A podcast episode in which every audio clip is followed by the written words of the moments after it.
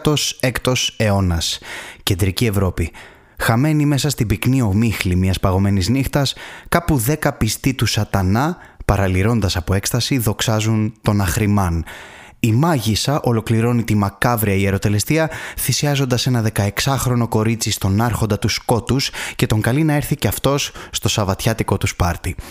Ο τράγος του Μεντές, ανεξήγητα και με μυστηριώδη τρόπο, παρουσιάζεται ανάμεσά τους και έτσι οι σατανιστές σε κατάσταση ξέφρενου παροξισμού παραδίδονται σε ένα τελείριο παραφροσύνης.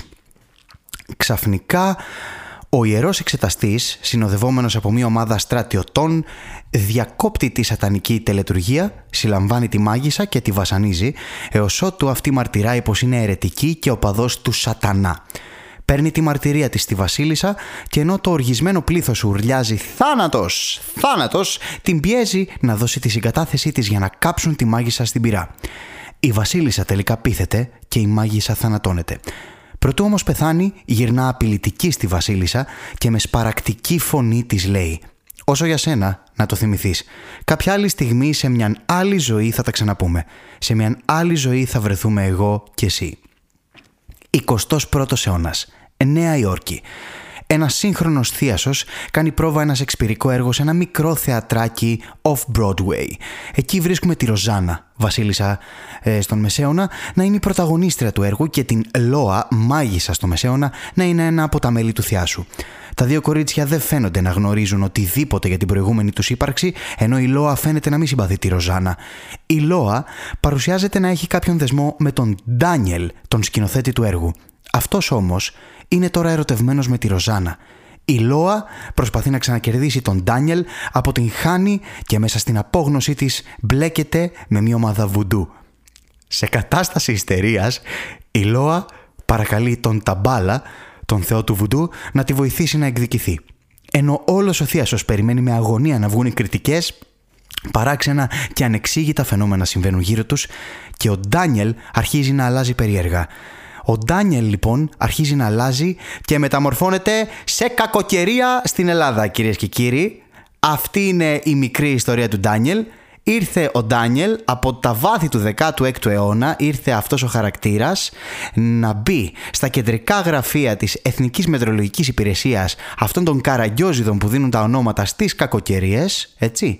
Και ήρθαν να ονομάσουν αυτή την κακοκαιρία που εδώ και λίγες ώρες έχει πνίξει τη χώρα μας Ντάνιελ. Γιατί κυρίες και κύριοι τι πρέπει να συμβεί, τι, τι άλλο πρέπει να φέρουν οι κακοί λαθρομετανάστες στη χώρα μας μετά από φωτιές, σωστά καταλάβατε, πρέπει να φέρουν πλημμύρες, κακοκαιρίες, μπόρες, ε, να γεμίσουμε νερό μέχρι πάνω, πώς κατάφεραν και περάσανε τόσο νερό Α, γι' αυτό πηγαίνουν στον Εύρο. Πηγαίνουν στον Εύρο ώστε να σχεδιάσουν κρυφά αρδευτικά συστήματα, κρυφά αρδευτικά συστήματα και να φέρουν το νερό και να, να περάσει το νερό μέσα από τις πόλεις ώστε να πλημμυρίσουμε. Γι' αυτό έχει πλημμυρίσει ο Βόλος.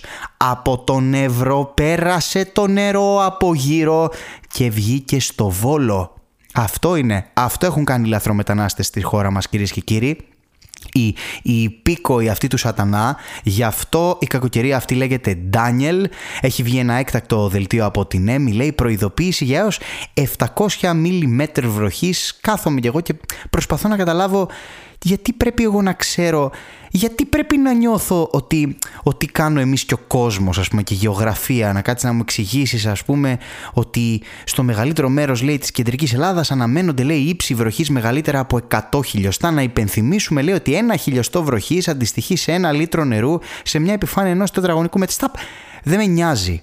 Δεν με νοιάζει, με νοιάζει που για άλλη μια φορά σε αυτή τη χώρα όλα γίνονται ένα τριμπούρδελο. Καλώς ήρθατε στο 16ο επεισόδιο του Μηντιακού Κολοσσού, η σκοτεινή αυτή έρα αυτού του podcast που ξεκίνησε με τις καλύτερες, με τις καλύτερες διαθέσεις να είναι ένα κομικό podcast, αλλά έχει καταλήξει να είναι μια οδή στο σατανά, στο σκοτάδι, στο πουθενά, στο τίποτα και μα μιας και ανέφερα τώρα λοιπόν τον σατανά ε, καταρχάς ε, να καλησπερίσω με κάποιον τρόπο έτσι μίζερο χαίρετε και καλησπέρα, χαίρετε και καλώς ήρθατε Διαμαντής Αδαμαντίδης πίσω από το μικρόφωνο. Ε, είπα να κάνω αυτή τη μικρή εισαγωγή για να σας κεντρήσω λίγο το ενδιαφέρον γιατί εντάξει περνάνε και τα επεισόδια πρέπει να βρίσκεις εξυπνάδες πλέον να κάνεις για να κρατάς τον κόσμο. Ξέρετε πως είναι αυτά τα πράγματα στα media λειτουργούμε κάπως έτσι εμείς οι, οι μεγιστάνες ε, οι, του, ε, των media. Ε, αυτό το podcast εσείς το ακούτε πέμπτη, θα βγαίνει πέμπτη, εγώ το ηχογραφώ Συνήθως το ηχογραφώ Τετάρτη, αυτή τη στιγμή το ηχογραφώ Τρίτη, διότι την Τετάρτη θα ταξιδέψω για δουλειά, για παράσταση στην αγαπημένη μου πατρίδα, στην μάνα που με γέννησε, στην αγαπημένη Θεσσαλονίκη. Και μιας και ανέφερα τον ε, πολύ αγαπημένο Λούσιφερ Βελζεβούλ Σατανά και την πολύ αγαπημένη μου πόλη Θεσσαλονίκη να πάω σε αυτή την καταπληκτική είδηση που έχω διαβάσει. Έγινε λέει μια πολύ, ένα πολύ μεγάλο συλλαλητήριο ε, στην πατρίδα μου στη Θεσσαλονίκη. Η Θεσσαλονίκη δεν, δεν σταματάει ποτέ να με απογοητεύει στο σκοτάδι, στο σκοταδισμό στην οπισθοδρομικοτήτω συνοτητότητα ε, και, και σε όλο αυτό το, το σκουπιδαριό ένας θεός ξέρει πώς γλίτωσα εγώ από αυτό το πράγμα. Ε, βλέπω εδώ κάτι φωτογραφίες γαμώ την μπουτ. Γαμ... Έγινε λέει ένα συλλαλητήριο για τις νέες ταυτότητες. Έχει γίνει τώρα αυτό. Έχει, έχει, έχουν βρει τώρα οι χριστιανομακεδονομαχο Ταλιμπάν. Έχουν βρει τώρα τις νέες ταυτότητες να λένε ότι, ότι τι λένε το μεταξύ. Δεν ξέρω καν τι λένε, μάλακα. Εν τω μεταξύ, παιδιά, συγγνώμη, ο Βίχας δεν έχει υποχωρήσει από την προηγούμενη εβδομάδα. Εξακολουθώ να βήχω, όχι το ίδιο, απλά θα βήχω. Βήχω τώρα. Έγινε λέει συλλαλητήριο για τις νέες ταυτότητες στη Θεσσαλονίκη. Ο κόσμος έχει συγκεντρωθεί ε, στο Λευκό Πύργο και έχει επιστρατεύσει. Βλέπω εδώ φωτογραφίες. Ο κόσμος έχει πάει με σταυρούς, με εικόνες, με θρησκευτικά λάβαρα, με ελληνικές σημαίες. Καλά, ελληνικές σημαίες πλέον, πλέον εντάξει, δηλαδή πλέον βγαίνεις να διαμαρτυρηθείς για, για την τυρόπιτα που λέγαμε, γιατί κάνετε κατάληψη, γιατί για να μην έχει γωνίες η στρογγυλή τυρόπιτα στο πούτσο λέγαμε. Ε, βγαίνεις με μια ελληνική σημαία πλέον. Ναι. Ε, διοργανώθηκε λέει, διοργανώθηκε λέει αυτό το συλλαλητήριο με διαδικτυακά καλέσματα από άτομα που τις χαρακτηρίζουν ηλεκτρονικής σκλαβιά ενώ πριν από λίγο λέει οι διαδηλωτές προσευχήθηκαν όλοι μαζί. Λέει μέσα στις ε, καινούριες ταυτότητες υπάρχει τσιπάκι. Να σας πω κάτι. Υπάρχει μέσα στις καινούριες ταυτότητες τσιπάκι. Υπάρχει τσιπάκι και μας παρακολουθούν. Είμαι υπέρ, δηλώνω υπέρ. Θα κάνω και ένα ε, shout out σε ένα ακόμη podcast έτσι στον, ε, πώς τον λένε, στον Αριστοτέλη το Ρίγα που λέει είμαι υπέρ και θα, θα θέλω κι εγώ Μπορεί να έχει βγάλει και επεισόδιο, δεν ξέρω, για τις ε, ηλεκτρονικές ταυτότητες. Θέλω και εγώ να δηλώσω ότι είμαι υπέρ αυτού του κινήματος. Η... θα πνιγώ, θα πεθάνω. Οι καινούριε ηλεκτρονικές ταυτότητες έχουν το τσιπάκι του σατανά μέσα, παιδιά. Να έρθει να μπει ο σατανάς μέσα μας, να μας καταβάλει, να μας κυριεύσει, να ανέλθουμε εις τους ουρανούς ή να κατέβουμε εις τα έγκατα της γης, μαύρη, στην κόλαση, να καιγόμαστε στα καζάκια. Μιας και πακεγόμαστε, η φωτιά στην Αλεξανδρούπολη στον Εύρο είδα έσβησε μόλις χθες μετά από δεν ξέρω πόσες μέρες, 15-16 έγινε viral και ένα βιντεάκι με κάτι φωτογραφίες με έναν μαύρο γήπα, δεν ξέρω να πουλεί ένα ζωάκι που επιστρέφει και τα βλέπει ένα μπουρδέλο και σου λέει τι στον μπούτσο έχει γίνει, τι να του πεις τώρα του ζώου που είναι και 4 μέτρα το συγκεκριμένο τι έχει γίνει. Έχει γίνει ότι σου γάμισαμε τη ζωή, φιλέ. Σου γάμισαμε τη ζωή και σένα και σε άλλα ζωάκια γιατί πάνω σε αυτό το πλανήτη και σε αυτή τη χώρα συγκεκριμένα δεν μας νοιάζει τίποτα άλλο παρά μόνο η κολάρα μας, η παρτάρα μας και τίποτα άλλο. Αυτή είναι η φάση, αλλά είπαμε παιδιά, έτσι κι αλλιώς θα καταλήξουμε στην κόλαση, γιατί αυτές τα αυτός μαλάκα η άλλη έχει ντυθεί με ένα μανδύα που έχει πάνω το τον δικέφαλο ετώ και δεν μιλάμε καν για ΠΑΟΚ μιας και μιλάμε Θεσσαλονίκη, μιλάμε τον Βυζαντινό ετώ με εικόνες πηγαίνουν όχι στην κάρτα του πολίτη ένας είναι ο εχθρός, ο διεθνής σιωνισμός. Δεν ξέρω αν πρέπει να ντρέπομαι ή όχι να λέω ότι είμαι από αυτή την πόλη. Όσο περνάνε τα χρόνια και λέω ότι είμαι από τη Θεσσαλονίκη το, ε, τα μόνα καλά λόγια που θα ακούσω είναι Κυρίως έτσι από ηθοποιούς και αυτά. Α, πολύ ωραία η Θεσσαλονίκη. Έχουμε φάει πολύ ωραία εκεί πάνω. Έχουμε φάει πάρα πολύ ωραία. Έχουμε πάει και σε δύο-τρία μπαρ. Υπάρχουν ακόμα αυτά. Αυτά, αυτά, αυτά, αυτά. Αυτά, αυτά δεν έχει να προσφέρει. Βαράω και τα μικρόφωνα. Δεν έχει να προσφέρει κάτι άλλο η Θεσσαλονίκη. Κατά τα άλλα έχει να προσφέρει σκοτάδι. Έτσι. Μπουρτζο. Μπουρτζοβλαχάντζε Θεσσαλονικιούς που νομίζουν ότι είναι απόγονοι του Μεγαλέξανδρου και σκοταδισμένους νεοφασίστες εκεί πέρα νεοναζί. Αυτό δεν έχει να προσφέρει έτσι και πολλά πολλά η πόλη μου. Αυτά έχει να προσφέρει. Λίγη θάλασσα, άπειρη υγρασία να υδρώνεις μέχρι την κολοτρυπίδα σου. Ε, αυτά και ναι, έχει να προσφέρει και καλό φαγητό. Ε, βέβαια, εγώ έτσι πλέον έτσι πως το σκέφτομαι να πάω σε ένα μαγαζί στη Θεσσαλονίκη να φάω. Θα κάτσω να φάω, αλλά δεν, θα προτιμώ να μην μιλήσω ούτε με τον ιδιοκτήτη του μαγαζιού, ούτε με το σερβιτόρο, γιατί πάνω κάτω φαντάζομαι που θα πάει κουβέντα, θα συγχυστώ κάποια στιγμή. Κάπως έτσι είναι η φάση με τη Θεσσαλονίκη. Κακοκαιρία λέει την ονομάσανε, την ονομάσανε Daniel. Ρε μαλάκες, γιατί την ονομάσετε Daniel. Δηλαδή ακούω αυτό και το πρώτο που σκέφτομαι είναι το Daniel μονάχη μη μ' αφήνεις. Αυτός ο εξαιρετικός στίχος του Νίκου του Καρβέλα. Γιατί την ονομάσατε την κακοκαιρία Daniel. Τι έχετε πάθει; Λοιπόν, κάτσα και έγραψα εδώ σε ένα χαρτάκι ε, πιθανές ονομασίες για επόμενες κακοκαιρίες. Καλά, δεν πρέπει να είμαι ο πρώτος, ο, ο καθένας θα έχει απευθυνθεί αλλά Ακούστε λίγο, είναι λίγο ρηξικέλευτο. Σκέφτηκα. Εντάξει, τώρα ονόματα ηθοποιών μπορεί να το πεις Dustin. Την επόμενη κακοκαιρία μπορεί να την πεις Dustin, έτσι. Μπορεί να την πεις λίγο πιο Al. Και άστο λίγο να. Άστο λίγο να εωρείται, ρε παιδί μου. Έτσι. Μετά σκέφτηκα πιο, πιο καταλητικά πράγματα. Λοιπόν, δεν ξέρω τι έχω πάθει σήμερα. Πνίγομαι ακόμη περισσότερο τελικά. Μάλλον δεν είμαι καλύτερα, είμαι χειρότερα, δεν ξέρω. λοιπόν, έχω σκεφτεί. Λοιπόν, μπορείς να πεις την κακοκαιρία Κόμις Μοντεχρίστο. Ε; Να τα αφήσεις να τα αφήσεις κάπου εκεί. Μπορείς να την πεις στην κακοκαιρία Καλιγούλας. Σφάση. Έτσι. Μπορείς να την πεις στην ε, κακοκαιρία Φωτούλης. Ε, λοιπόν, επειδή δεν ξέρουν όλοι το Φωτούλη, ο Φωτούλης ήταν. Ε, ήταν ο Λιγνάδης της Βορείου Ελλάδος ε, στα 90s. Αυτό νομίζω ήταν ο Φωτούλης για όποιον δεν καταλαβαίνει. Θα μιλάω πνιγμένος μα όλο το podcast, θα, θα πνίγομαι μάλλον. Ε, λοιπόν, παιδιά, καμιά φορά λες, ε, τι περιστατικά, παιδική κακοποίηση, ε, βιασμός ανηλίκου κτλ. Και, και λες πόσο ξιστά έχω περάσει και εγώ από τέτοια πράγματα, ίσως καμιά φορά και δεν το ξέρω ή το ξέρω πλέον μεγαλώνοντας. Λοιπόν, ο Φωτούλης ήταν μια μορφή της Θεσσαλονίκης όπου τον μάθαμε κυρίως εκεί στα 90s, στο Μακεδονία TV, στο TV Θεσσαλονίκη, δεν θυμάμαι, είχε μια εκπομπή παιδική, ήταν ένας που έβγαινε εντυμένος σαν αρλεκίνος, με κάτι καπέλα με αυτά τα κουδούνια στο κεφάλι και βαμμένος με κόκκινα μαγουλάκια κτλ. Τώρα το λέω για όσους δεν ξέρουν, γιατί έχω διαπιστώσει ότι δεν ξέρουν όλοι τη φάση με το φωτούλι. Λοιπόν, ε, και έβγαινε μαζί με κάτι άλλες παρτσακλές εκεί πέρα και παρουσίαζε μια εκπομπή με παιδάκια. Είχε καλεσμένα παιδάκια ε, εκεί πέρα όπου τα πηγαίνανε τα σχολεία. Δηλαδή, κανόνιζαν τα σχολεία και έλεγαν θα πάμε στην εκπομπή του Φωτούλη, γιατί το στούντιο ήταν στη Θεσσαλονίκη. Οπότε αυτό. Ε, με, με, έχουν πάει, με έχουν πάει με το σχολείο στην εκπομπή του Φωτούλη, ο οποίος ήταν ένα σύχαμα, ο οποίος ήταν, ε, ε, ήταν κάτι ανάμεσα σε, σε στάθη ψάλτη, το, το παρουσιαστικό του, έτσι μια μητόγκα και, και κοκαλιασμένος. Και τώρα προσβάλλω για τον Στάθη Ψάλτη τον άνθρωπο, αλλά τέλος πάντων. Ε, καλά να είναι γι' αυτός εκεί που είναι, δεν ξέρω που είναι. Ξέρω που είναι. Εμείς δεν ξέρουμε οι υπόλοιποι. Εγώ ξέρω, εσείς δεν ξέρετε.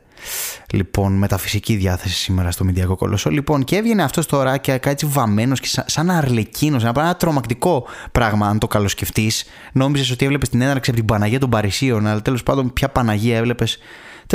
Και αυτός μετά από κάποια χρόνια είχε αρχίσει να βγάζει και πάρα πολλά λεφτά, γιατί είχε αρχίσει και γίνει το τοπικός εδώ πέρα τέτοιος και είχε, ανοίξει, είχε αρχίσει παιδιά να ανοίγει παιδότοπους στη Θεσσαλονίκη ε, που λεγόταν ο Φωτούλης, ξέρω, κάτι τέτοιο.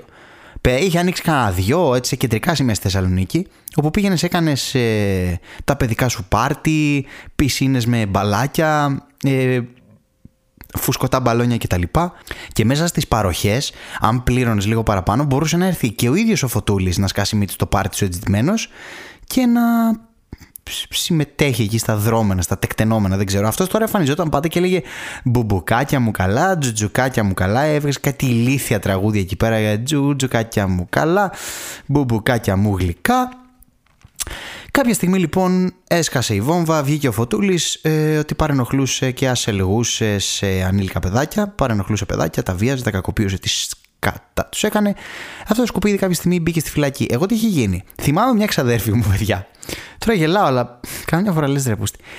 Θυμάμαι μια ξαδέρφη μου κάποτε είχε κάνει τα γενέθλιά της στον παιδότοπο του Φωτούλη και είχα πάει εγώ με τους γονείς μου. Και είχε πληρώσει μάλλον το premium πακέτο, δεν ήταν η απλή συνδρομή, είχε πληρώσει το premium πακέτο και είχε έρθει και ο ίδιος ο Φωτούλης λοιπόν. Ε, Βλέπω και κάτι στον υπολογιστή ταυτόχρονα. Χαλαρώσω με Διακό Κολοσσός στα αρχίδια μας. Λοιπόν, και είχε έρθει και ο ίδιος ο Φωτούλη και συνέβαινε αυτό το κλασικό που έσκαγε μας τσιμπούσε τα μαγουλάκια από παιδάκια και αυτά. Παιδιά με θυμάμαι να με έχει ξεμοναχιάσει για λίγα δευτερόλεπτα. Είχα καθίσει στα γόνατά του και κάτι με ρωτούσε πώς σε λένε, και όλο με λένε διαμαντή.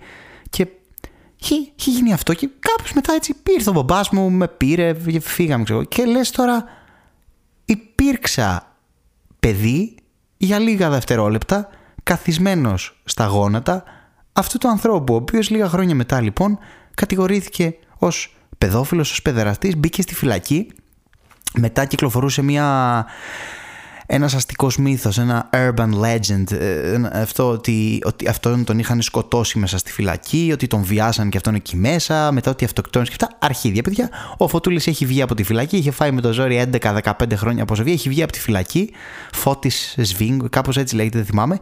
Ε, ενεπλάκη και σε κάτι κομματικά μετά με ΣΥΡΙΖΑ, Πασόκ. Ε, έχει αυτό μια χαρά ενεργός πήγε να είχε βάλει κάτι υποψηφιότητες για δημοτικό σύμβολο στη Θεσσαλονίκη. Και αυτά μια χαρά υπάρχει στα social media, ενεργός, ε, ανεβάζει πράγματα στο facebook κτλ.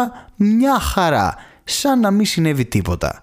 Αυτή είναι η κατάσταση με το φωτούλι. Λοιπόν, αυτό είναι μια σοβαρή πρόταση που κάνω στο επιτελείο εκεί της Εθνικής Μετεωρολογικής Υπηρεσίας που αποφασίζουν τα ονόματα για τις κακοκαιρίες. Είναι ωραίο να έρθει μια κακοκαιρία, ειδικά αν είναι στη Θεσσαλονίκη που να την πεις φωτούλης. Έτσι. Λοιπόν, μετά τι σκέφτομαι, μπορείς να πεις μια κακοκαιρία sneak. Γιατί όχι, μπορείς να πεις την κακοκαιρία sneak.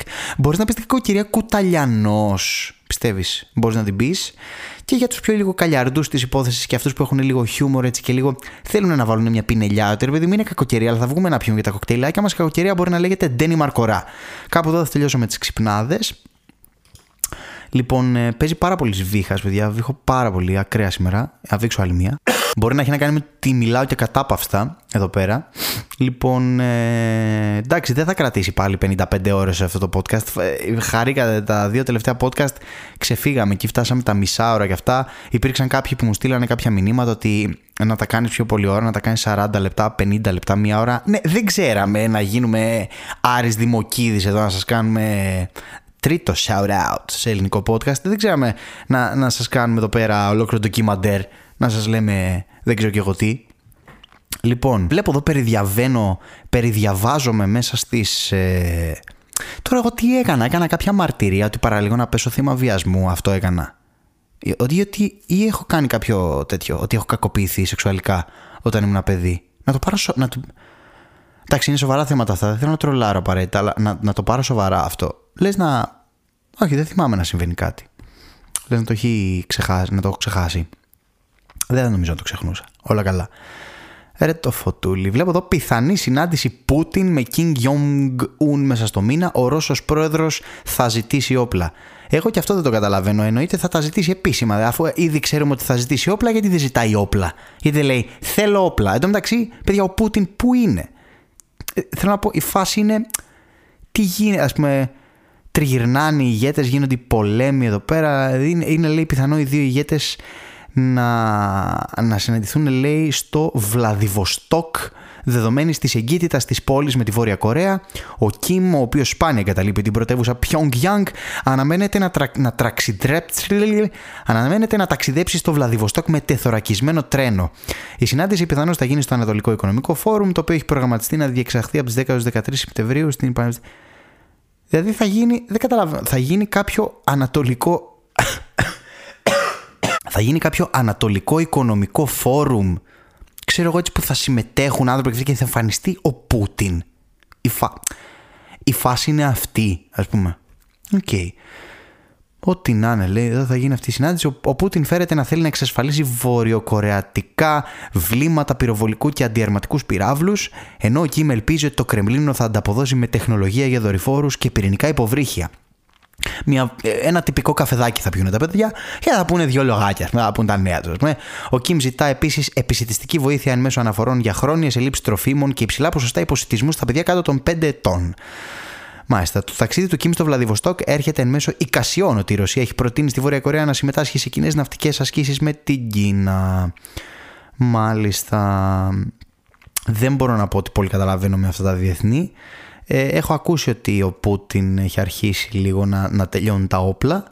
Δεν ξέρω και πολλά από αυτά. Δεν μπορώ να σχολιάσω και ιδιαίτερα ε, αυτή την κατάσταση. Τέλος πάντων, κάπου εδώ θα φτάσουμε στο τέλος ε, αυτού του ενός ακόμη παραλυρηματικού επεισοδίου του Μηντιακού Κολοσσού Παύλα Reaction Podcast γιατί πλέον δεν ανοίγω εδώ βλέπω δεν έχω δηλαδή πραγματικά πλέον σε σχέση με την επικαιρότητα δεν νομίζω ότι χρειάζεται και σκέψη για να σχολιάσει κάποια πράγματα δηλαδή πλέον, πλέον είναι μες στα μάτια σου η σαπίλα, η σκατήλα και όλο αυτό που συμβαίνει ε, εύχομαι να ζήσω γιατί αύριο θα ταξιδέψω με πούλμαν από την Αθήνα στην Θεσσαλονίκη ε, ε, όπου έχω μάθει διότι πνίγονται και εκεί με βροχές, με καταιγίδες κτλ. Ανεβαίνω εγώ τώρα να παίξω παράσταση σε ανοιχτό θέατρο. Ο Θεός και η ψυχή του. Ευχηθείτε μου καλή τύχη ή ευχηθείτε μου, δεν ξέρω, τουλάχιστον να ακυρωθεί η παράσταση, αλλά να, να φάω λίγο σπιτικό φαγητό από την, ε, από τη μαμά μου που σας έχω, σας έχω εξηγήσει στα πρώτα podcast έτσι, ποια είναι η φάση. Ευτυχώς ε, υπάρχει μια. Ευτυχώς, ευτυχώς Παύλα, δυστυχώς υπάρχει μια συγκυρία αυτή τη στιγμή ότι η μητέρα μου βρίσκεται σε ένα καθεστώς μετακόμισης. Ε, γιατί ε, τέλος πάντων την πετυχαίνω σε μια μετακόμιση, αλλάζει σπίτι, πάει από το ένα σπίτι σε ένα άλλο. Αυτό βέβαια να σας πω την αλήθεια, δεν μου αγγιάται με ένα 100% ότι τα πρώτα πράγματα που θα κάνει μόλις εγκατασταθεί στο καινούργιο σπίτι είναι να βρει τα σκεύη μαγειρικής, να πάρει ξέρω εγώ, 70 κιλά ντομάτες και 70 κιλά πιπεριές και να κάνει 4 ταψιά γεμιστά. Αυτό δεν το εγγυάται κανένα, ξέρετε πώς είναι. Ξέρετε πώς είναι η κατάσταση. Δεν μπορεί όλο το σπίτι να μπουρδέλο, αλλά εκείνο το σημείο ακριβώς που είναι η κουζίνα και ο φούρνο να είναι λες και είναι εκεί 14 χρόνια ήδη στημένο. Τύπου, μα, μα πέτα, πέταξε έτσι κάτι στην κατσαρόλα, παιδί έτσι κάτι να τσιμπήσουμε, ας πούμε, και να πάρω και 14 τάπερ μαζί μου φεύγοντας. Τέλος πάντων, είτε το ένα θα συμβεί, είτε θα φάμε και απ' έξω μια φορά, δεν έγινε και κάτι. Απλά είπαμε, παιδιά, ακόμη και απ' έξω αν φάτε, καταπληκτικό το φαγητό στη Θεσσαλονίκη, μη μιλάτε με κανέναν. Άμα δεν θέλετε να σας ανέβει το αίμα στο κεφάλι, μη μιλάτε. Μη μιλάτε. Όχι για να μην ε, λέει ο κόσμος ότι βγάζω ρατσιστικά παραλυρήματα μόνο για άλλες χώρες, ε, Κύπρους ε, και τα λοιπά. Αυτό και για την πόλη μου. Έτσι το βγάζω και για την πόλη μου. Λοιπόν, κάπου εδώ τώρα θα χαιρετηθούμε. Ε, ήμουν ο, δεν είμαι πια, ήμουν ο Διαμαντής Αδαμαντίδης, Μηντιακός Κολοσσός, επεισόδιο 16. Θα τα πούμε την επόμενη εβδομάδα. Ε, ψάξτε στα social media, βρείτε με, ακολουθήστε με να δείτε πόσο φανταστική ζωή ζω. Ε, ηθοποιός, κάνω περιοδία, βγάζω πάρα πολλά λεφτά, είμαι πάρα πολύ διάσημος. Έχω ένα πάρα πολύ επιτυχημένο podcast. Λοιπόν, αυτά ε, από τον Τζο Ρόγκαν της πλατείας Κουλιάτσου. Είπαμε, τα λέμε την επόμενη εβδομάδα. Γεια!